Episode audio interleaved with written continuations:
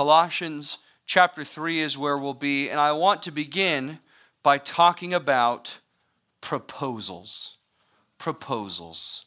Those moments, that moment that some of you girls have thought of for a long time, the perfect day, the guy picks you up, you go to a scenic location, either in the mountains or at the beach. There are flowers distributed throughout the day. The food is great. And then at the most picturesque time, when your most picturesque friend suddenly emerges from behind the bushes, the proposal happens. One knee, photograph forever. Everyone's happy. You celebrate with your friends. It's, it's a big day. It's a big day that some of you have dreamed about. Ladies, I want you to imagine the proposal happens. Everyone's excited. It usually happens on a Saturday, so the next day at church, everyone can see your ring, etc. And you go to like your first premarital later that week, and it's exciting. And uh, and, the guy doing premarital will ask uh, the groom to be, "Man, why did you propose to her?" And his response is, well, we've been dating for six months and she's paid her dues. I've paid mine. I feel at this point I was kind of obligated to do so, so I went ahead and did that. Okay, wrong answer, right? Marriage on the rocks to begin with. Uh, because it's not just that you did the right thing, that it's that you would have the right heart behind it. I say that because Christianity is a religion that's not just about doing the right thing. It's that you would be properly motivated, that you would have the right intentions, that your heart behind what you do would also be submitted to the Lord. I would ask you this morning in your life, what most motivates you? Think about that. Uh, what factor in your life is most influential on decisions about your time? your activities, your dress, your spending, your future plans? What is it that's shaping you? What is the biggest motivating factor of your life right now? Perhaps it is a relationship, or it is success and fame, or it is money, but whatever it is, you need to be aware of what's motivating you. Because this passage this morning is going to be aimed at motivation. It's not just asking what you do, it's, it's why you do what you do. It's getting to the heart of that. And if you've not taken time recently to ask, yeah, why am I making the decisions I'm making? Why am I with the friends I'm with, spending the time that I'm spending? Um, why am I investing in whatever I'm investing into? Today's passage will be a good check for you. It's Colossians chapter 3, verses 1 to 4. This is a letter that the Apostle Paul wrote to a church in Colossae. And this letter, he's telling them about what ought to motivate them. Uh, and let's read through this together. Colossians chapter 3 says this If then you have been raised with Christ, seek the things that are above, where Christ is, seated at the right hand of God. Set your minds on the things that are above not on the things that are on earth. For you have died, and your life is hidden with Christ in God. And when Christ, who is your life, appears, then you also will appear with him in glory. Summarize this letter, letter to Colossians, is the message that Jesus is enough. Um, he's the only true religion. He's the only source of wisdom. He's the only place to forgiveness. You don't need anything beyond Christ. If you have Jesus, that is, if you've trusted in Him, you have everything that you need.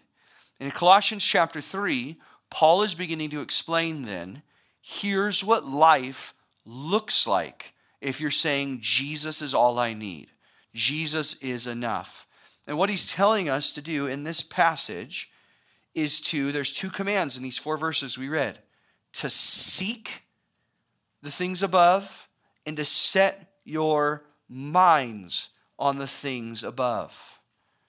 Both have to do with the things above. It's to seek and to set your minds on. If, if you're a believer, your life is to be oriented, bent towards eternity. Eternity is supposed to be in view. It's in the back of your mind, it's in the front of your mind. What Paul is saying in this text is if you're a believer, you live towards your home. You're focused on where you're going next. You're fixated on and living life with the mind set on eternity. That's the motivation we have as believers. And so, what I'd ask this morning before I get into seeking and setting your mind is would you say that this passage is true of you? Do you see a focus, a fixation, a making of priorities based on eternity? Or do you never even think of life beyond the grave? As Christians, Jesus is our hope in life and death, but we often don't think about what comes after death. Let Paul remind you in a world of sports and international turmoil and relationships and the next big thing, let Paul remind all of us this morning where our focus is to be. He tells us two things in this passage. He tells us to, first, it says, to seek. Seek the things that are above, the, seek the things that have to do with eternity. Seek the things of heaven where Christ is, it says there in the passage. What, what do these mean, seek? Well, let, let's think about that word seek there. It is to pursue, uh, to strive after. There's a, a, desperation when it comes to seeking.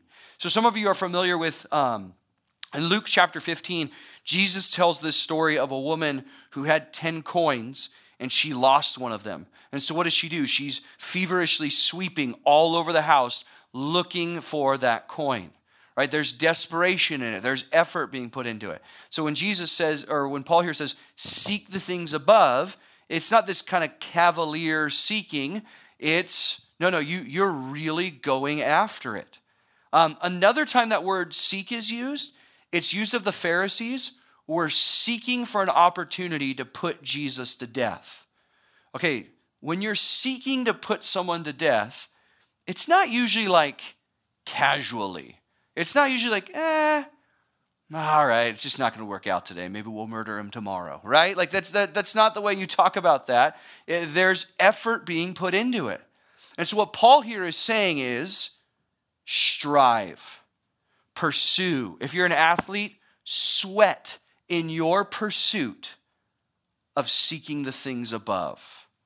To so orient your life, your actions, that what you're stretching for in this life is the life to come. So, seeking the things above has to do with acting in a way that you're clearly bent more on heaven than this life. The second, the second word there is to set your minds. So it's not just your actions, it's your thinking. To set your minds is to direct your thoughts, what you're consumed with, what you meditate on. What I like about this passage is it teaches us that the mind is not a uh, it's not a doormat okay? Where i just you know whatever comes in i need to let it into my head. But the mind is a muscle right that you can move that you could pick up that you could set on things. And what paul tells you to do with your mind with your thinking is to set your thinking on eternity on the things above, on the things with the life to come, and not just this life. That your thoughts and your dreams and your priorities would be shaped by heaven. What Paul is asking uh, you this morning is for you to consider where you're investing your efforts and your thoughts. Investing. Some of you are familiar with the way the stock market works. At least you, you see your parents checking the stock market app on their phone all the time. There are certain products that you invest in. And you only have a limited amount of money. You can't, uh, you don't have an infinite amount of money to throw in the stock market. In the same way, you only have a limited amount of time. You only have a limited amount of thinking you could do per day, only about, you know, 24 hours. How do you invest it? Do you invest it, Christian, in this life or in the life to come? Why is this even brought up? Like, why does Paul feel like he needs to ask you this morning, are you living for now or are you living for eternity? Because so often, I think you would know this, if you're a believer, you've seen this in your own heart, we find ourselves living for the things of this world, living for passive things. We are, are so fixated on things that have an end. I want you to, to keep our spot here in Colossians 3. Go to the right. Uh, let's go to First John. First John. We're in Colossians 3. We'll stay there. I got a little bookmark. You can bookmark it too. Or, or if you're if you're going to get thrown off with the fingers turning pages, just look at your friends who's going to go to First John. You look onto their Bible. The First John warns us about this. That as believers, we can get so consumed with things that that are not part of this world. 1 John 2:15 is where we are. 1 John chapter 2 verse 15. If you want to leave another bookmark in 1 John, we'll, we'll come back to it later for something else. But 1 John chapter 2, John writes, Do not love the world or the things in the world. Okay, so this isn't saying get mad at everything, smash iPhones, burn down restaurants, etc. That's not what this is saying. Uh, this, is, this is not a prohibition against shopping at Target. Uh, but what this is saying is do not be consumed with the things that are temporary, the things that belong to this world system. If anyone loves the world, the love of the Father is not in him. For all that is in the world, and what's all that's in the world? All that is in the world, the desires of the flesh, the desires of the eyes, and pride of life, is not from the Father, but is from the world. The world is passing away along with its desires. Whatever does the will of God abides forever. What you find here, this, this little quick description of the love of the world, all that's in the world, the desires of the flesh, desires of the eyes, and the pride of life, those are the things we see the world making ultimate. And those are the things we find ourselves often as Christians living in one of, if not the wealthiest country in history. We find ourselves making these things as ultimate. The lust of the flesh, that is uh, uh, carnal cravings desires of the body, uh, desires for sexual pleasure, desires to satisfy the body with food, desires to satisfy the body with sleep. It's letting your body and what would make your body feel best be in charge. That's what the world lives for. Uh, the second, the, the lust of the eyes, that is treasures, possessions, right? Nice watches and nice clothes and nice shoes and remodeled kitchens and, and sweet cars. That's what the world is saying. It's, it's looking at those and saying that is ultimate. Or just the boastful pride of life. That ultimately, what a lot of us really struggle with wanting most is other people to think about how important we are, how special we are, and how we're viewed and the others. And those become ultimate. We get fixated with those things. Even Christians can sing on Sunday morning and read their Bible, but what most dominates their life, if they look at snippets of their schedule, is I'm really loving the lust of the flesh, or the lust of the eyes, or the boastful pride of life. Matthew chapter 6, we won't turn there now, but Matthew chapter 6, Jesus actually warns us do not store up treasures on earth but store up treasures in heaven. Why does he say that? Again, believers need to be reminded I'm not supposed to live for this world. My school, my sports, my job, my friends right now are not what's ultimate, but the next life is. And why not invest in those things? Why watch out for these things? What did First John say? He says those things are passing away. At my house, right now, I, I have a product that I'm going to try to sell you. This is OfferUp in real life. Here you go. Uh, big investment. Katie and I have two fat stacks, not of Benjamins or anything like that, I wish. But we just have DVDs from the early 2000s up till about five years ago, just a bunch of them. Honey, what do we have? Probably like 95 DVDs. I don't want to say 100 because I've been buried. We have, we have so many DVDs, and we know DVDs are only increasing in value. And Usually they're probably about $40 worth of DVD, but I'd even be willing to sell you 20 per. I'd give you the, I'd give you the whole set for 1500 bucks. Any of you interested in that investment? Get out of here. No, you're not. Some of them are good. But no, right? Because who uses DVDs anymore? Like investing in DVDs is like investing in MySpace. You know what I mean? Investing in fidget spinners. Like those, they had their time. Now they're gone, right? It's passing away. It was, it was, it skyrocketed to the moon, and then now it's gone. It's over. Well, that is what investing in this world is like. Investing in this world is like spending money on something you know is going to be obsolete. It's like saying, like, you know what our company needs more of right now? Fax machines. We need tons and tons of fax machines right now. Why? Nobody uses those anymore. What, what, you, uh, what you do when you invest in the world is you invest in a dying product. And that's why Colossians here would warn us to be careful of those things, or First John would say those things are passing away. But, and you can turn back to Colossians now, the other danger of those things, the other danger of the things are, are on earth, is that they keep you from seeking what's ultimate. So, so my guess is none of you are saying things like, you know what, life is about high school sports. That is the ultimate aim of all things. My guess is some of these things of the world, they're not what you're making your life about, but they're keeping you from seeking from striving, from setting your mind on the things above for any more than five minutes a day. Uh, let, let me list some of these things. These things are not bad, but they can keep you from what's best. Things like music, your relationships, social media, grades, how you're viewed on campus Things that are not in and of themselves evil, but things that keep us from remembering wait a second, that's all passing away. I, am going to, to heaven one day where I will live forever. I can't be consumed with these lesser things. And, student, you do not need to be consumed with those lesser things if you're in Christ.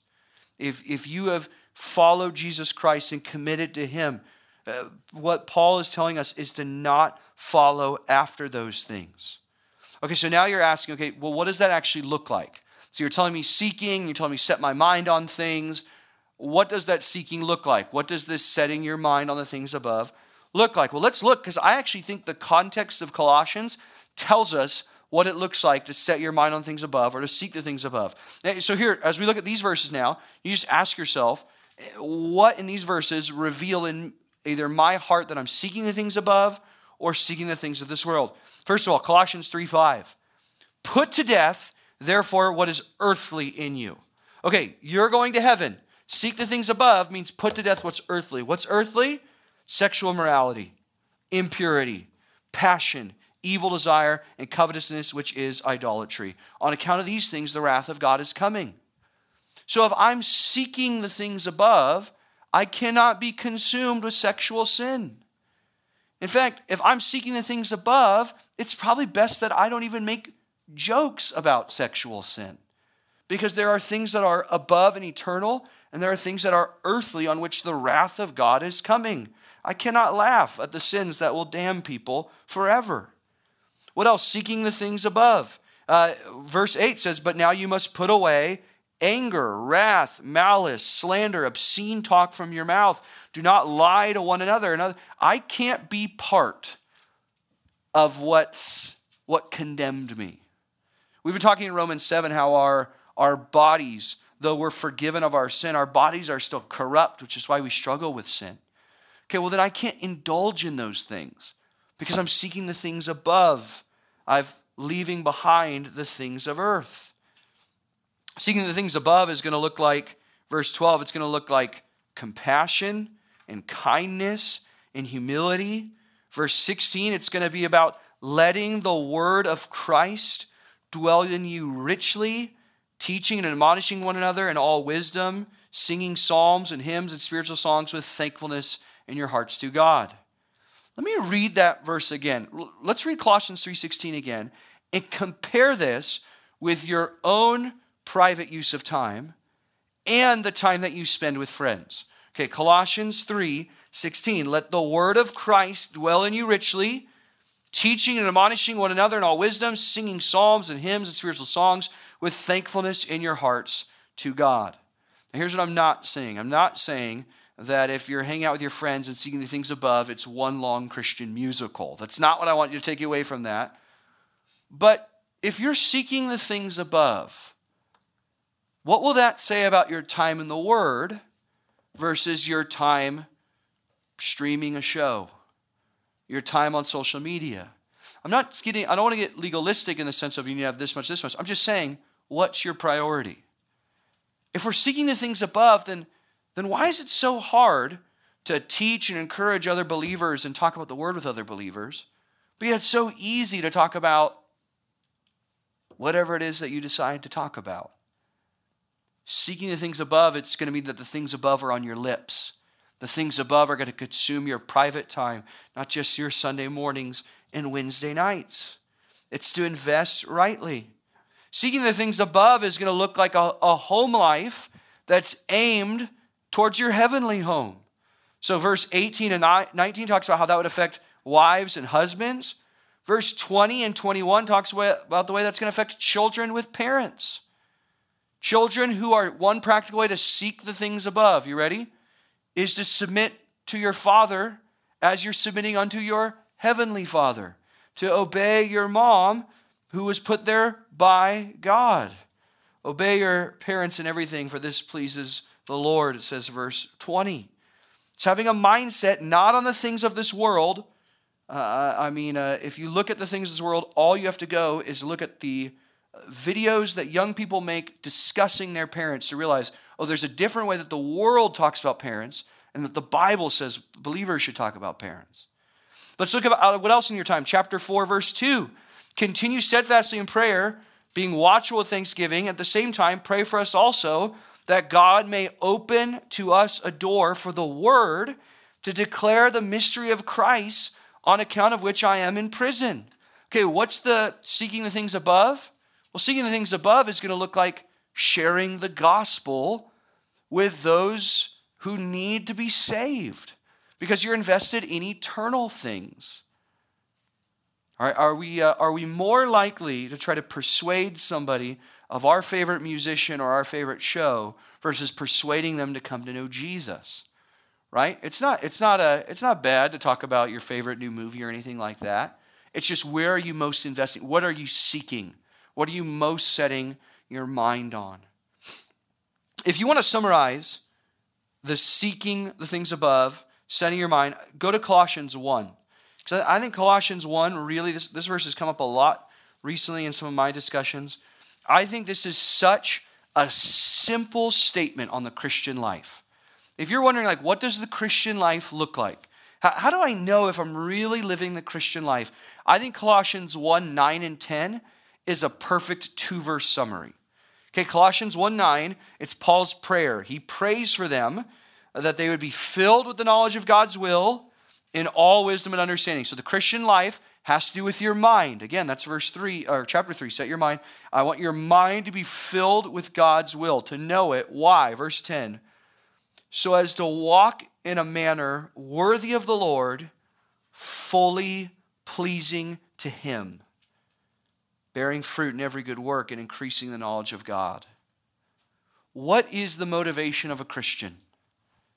Verse 9 or 10 to please Christ. When we work through Romans, there's going to be a, a section on what we'd call gray areas, liberties. You know, what kind of movies can I watch? What kind of clothes are appropriate for believers to wear? Uh, what kind of friends should I hang out with? How should I think about, you know, one day politics? And you know what the, the motivation of a Christian is? What pleases Christ? How do I honor Christ? Hanging out with my friends on a Friday night. What's allowed, what's not allowed? That's not, that's not the real question. The question is, what pleases Christ? What honors him? What would bring him the most glory? what would most demonstrate my affections for Him, that He's the priority, and ultimately seeking the things above and setting your mind on the things above, is saying, I'm not living now for me and what would make me most happy in this life. I'm thinking now about Christ, who I'm going to spend eternity with in the next life. That's what it looks like. Simple question maybe to ask yourself today is Am I seeking to please Christ? Is, is pleasing Christ my motivation whatsoever with my actions? Because that's what it looks like tangibly to seek the things above. Here's what I want to do with the rest of our time I want to give you reasons why.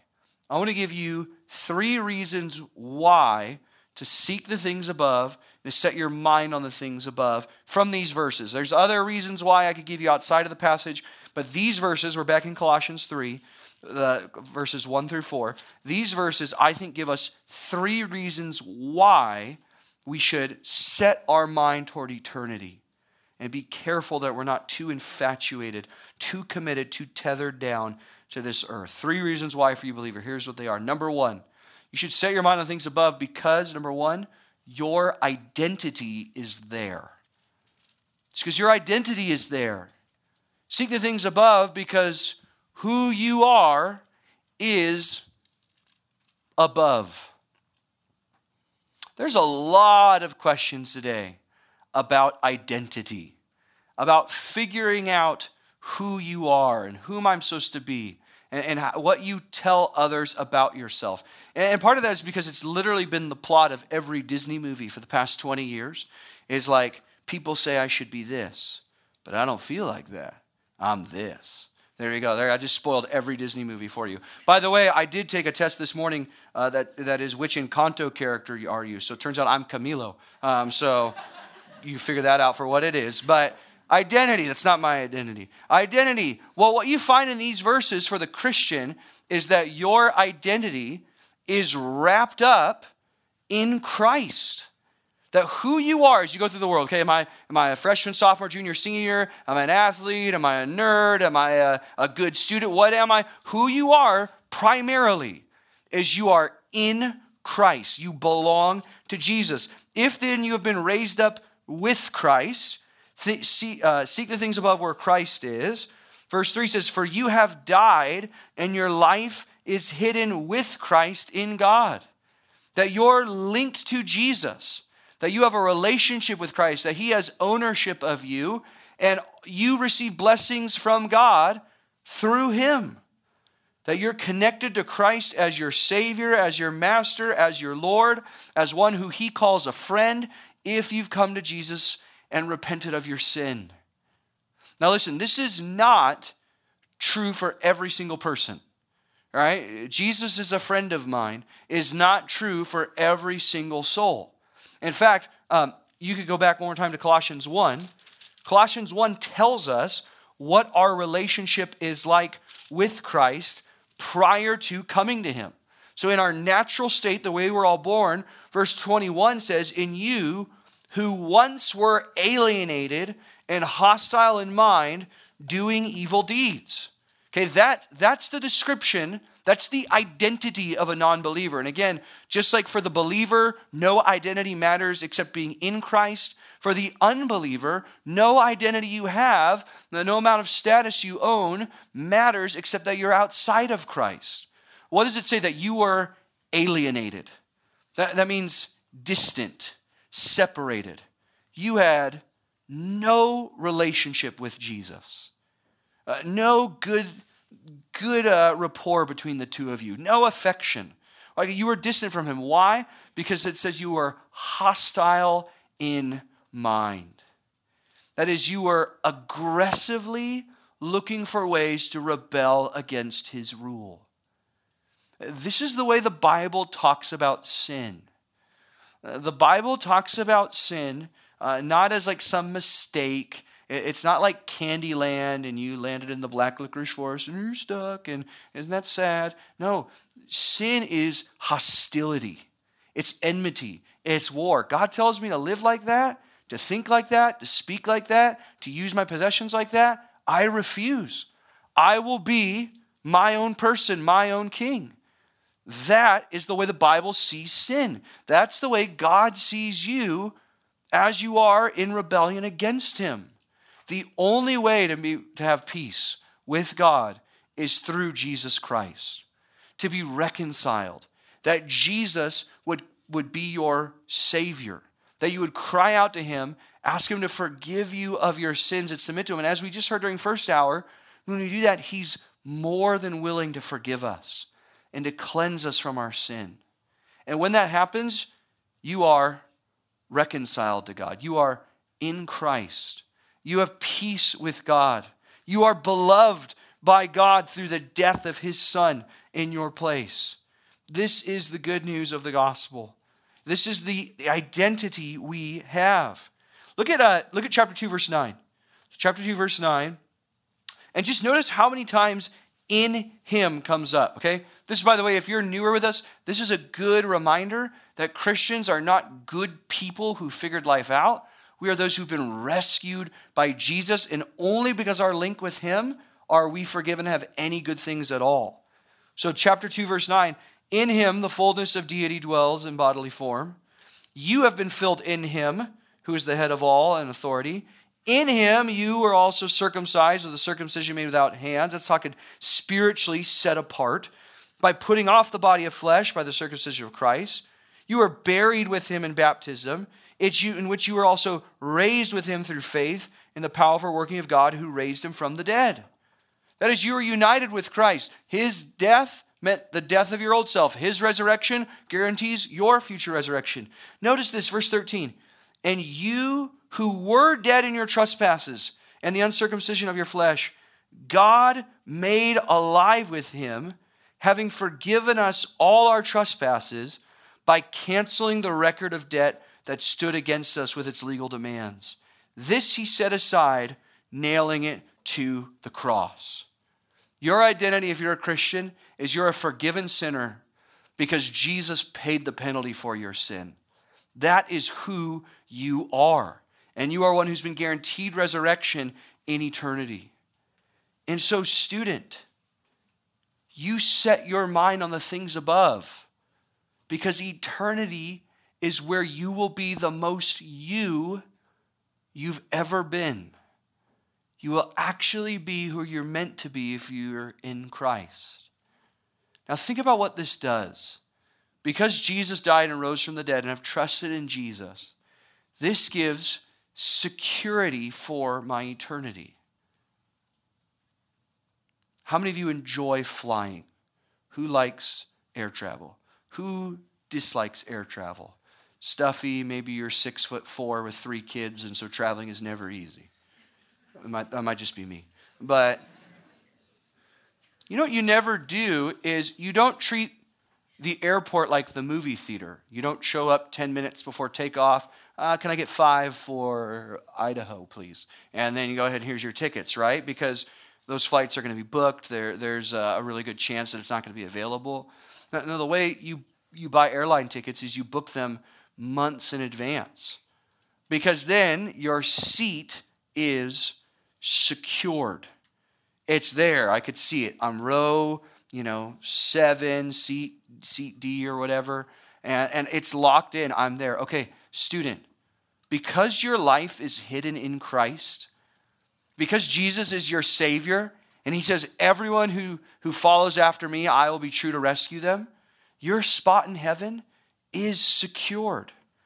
It's as, as, as if you're already there. And so don't live for this world because this is not where you're supposed to be. Heaven is. Let's look at number two. Number two, you should live for eternity. Set your mind on the things above, seek the things above, because your Savior is there. So your identity is there, your Savior is there. Love this verse, verse 3. It says, For you have died, and your life is hidden with Christ in God. And in verse 1, the things that are above, Christ is there, seated at the right hand of God. You know, verse 4 says, Christ is your life. And I think that's true in the sense that uh, primarily I think what Paul is saying here is, is Christ is the reason you have life. You have new life because you're with Jesus. But for the believer, it's also true that to live is Christ. Like, Christ is my life. He's not just my Sundays, He's not just my Wednesdays. All of life is about Jesus because I only have life in Him. If, if you're a Christian, you, you know that you need to turn from your sin, you need to trust in Christ. But Jesus has become your treasure. There, there's something precious and beautiful about Jesus. And the reason why we want heaven is because heaven offers us real satisfaction, satisfaction that this world cannot supply. That satisfaction, Jesus. You get to be with Him. You know what heaven is about? It's not about no more sickness, it's, it's not about no more pain, um, it's, it's not about the bad stuff going away. We read it before we sang this morning. It says that they will be His people and He Himself will be their God. That's what we get to look forward to in heaven. This Jesus, this, this perfect person, the God man, who lived a perfect life, died for sin, resurrected from the dead, has prayed for his believers every day. We get to behold him and be with him. That's what we just saying, right? Turn your eyes upon Jesus. Friends, when we get to heaven, we get to see Jesus face to face. And nothing will separate us from his presence forever. That's why we seek out the things above, because our Savior is there. Your identity is heaven, so seek the things above. Your Savior is in heaven, so seek the things above. Finally, number three this morning seek the things above because your hope is there. Your hope is there. Uh, the thing that hope being expectation, fulfilled expectations. Let's look at verse 4. Now, in Christ, who is your life, appears, then you also will appear with him in glory. I, I like that. I like that word appears. I don't know if that one gets the best sense of what it is. Who, who has a uh, who has a NASB? Who has an NASB in front of him? Uh, McKinney, what does it say? It doesn't say appears. It says when Christ what? Verse 4. Oh, who else? You're in the wrong spot. Who else? Yeah, yeah. He's revealed, right? I think that's a better word because it's like it's passive. It's not here I appear. It's it's it's something that's being done to you. When Christ is revealed, right? What is that talking about? Well, that's that's talking about Jesus coming in glory. Jesus no longer as the injured Savior uh, who, who appeared weak on the cross. But if you read Revelation 1, you see Jesus coming in power and shining. Uh, it's similar to what happens with the Mount of Transfiguration. Uh, you, you see Jesus in all his glory, and all the world is going to see him in all his glory. So Paul looks forward and says, Hey, when Jesus is revealed, when he appears as he is, and all the world sees him, you also will appear with him in glory. Huh. Okay, these are the times, these are passages that sometimes, I've said this before, make me nervous. Because there's a way to use the Bible that's used uh, pretty commonly today that makes this book about us and about how awesome we are. And as we've already said, we are sinful people. This book's not about us. We're not awesome. And yet, this passage talks about Jesus' glory. I'm cool with that. But then we appear with glory. I'm nervous about that because I feel like I could press that into making myself seem uh, more awesome than I really am. And so, what, what do we do with this? He appears in glory, we appear in glory. Well, there's a relationship in the New Testament between the glorified Christ and his saints being glorified in his likeness. Let me show you this. This is this is helpful. First John, we're going to to two more verses. We'll be done this morning, so we can abandon Colossians now. Go to First John chapter 3. This is going to help us. It's help us understand, okay, what else do I look forward to? I look forward to heaven. I look forward to being who I'm supposed to be. First John chapter 3. If you get to Second John, Third John, Jude, or Revelation, you've gone too far. First John chapter 3, verse 2. Is everyone there? Kind of see it? 1 John 3, verse 2. Word of God reads, Beloved, we are God's children now, and what we will be has not yet appeared. But we know that when he appears, we shall be like him, because we shall see him as he is.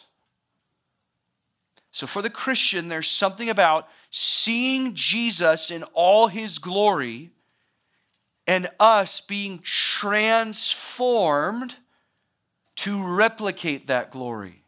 We will be like him because we'll see him as he is. Similar language is used in 2 Corinthians 3:18 and 2 Corinthians 4. What is this talking about? Well, before we do that, we, we do see here in verse 3 everyone who thus ha- hopes in him purifies himself as he is pure. In other words, if I know one day I'm going to be changed and purified, then why am I dabbling with sin now? Right? I don't have to listen to it now. It's going to be gone one day. So why do I walk in sin now if I know in eternity it's going to be gone? Let's go to 1 Peter chapter 1. This is where we'll end today. 1 Peter 1, just a, just a couple books to the left. 1 Peter chapter 1. Let's talk about what this is saying. Verse 13. 113. Therefore, preparing your minds for action, being sober minded, there's a seriousness in what Peter's saying. Set your hope, your expectation, what you're looking forward to. Set your hope. Here's what I'm looking for every day. It's, it's not about promotions, it's not about college acceptance letters, it's not about my team getting a dub. It's this I'm setting my hope fully on the grace that will be brought to you at the revelation of Jesus Christ. That Jesus is coming back and he's coming for his own, and all the world will behold him. And at that time, what you will be shown if you're in Christ is grace. It says there, grace.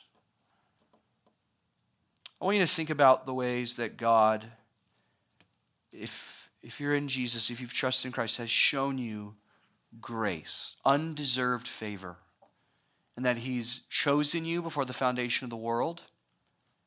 He allowed you to hear the message of the gospel.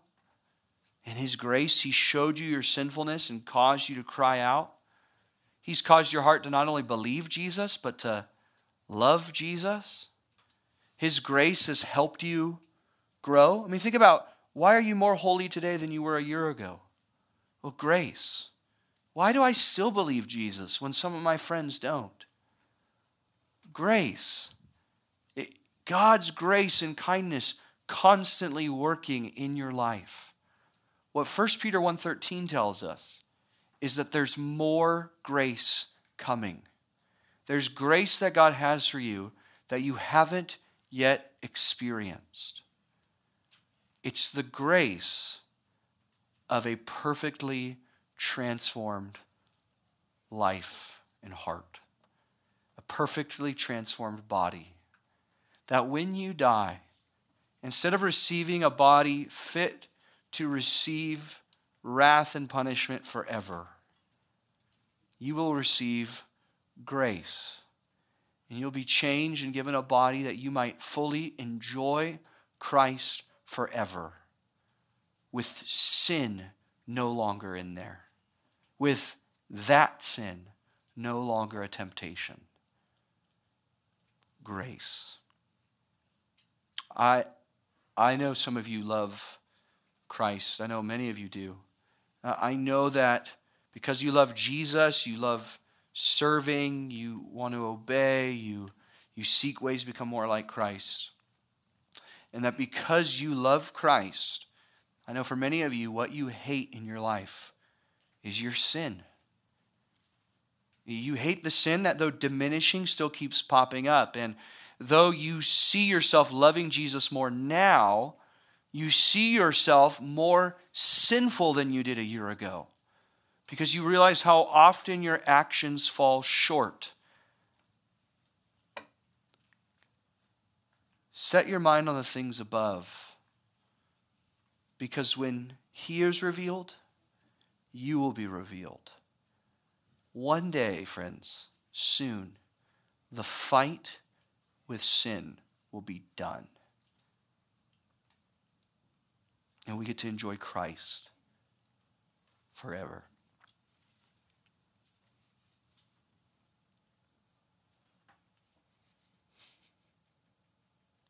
It's good news. Let's not be distracted. Let's not invest poorly. Time is short. We're almost home. Come to know Jesus if you don't. Because his grace, there's more grace now, and there's grace for us forever. Let's pray.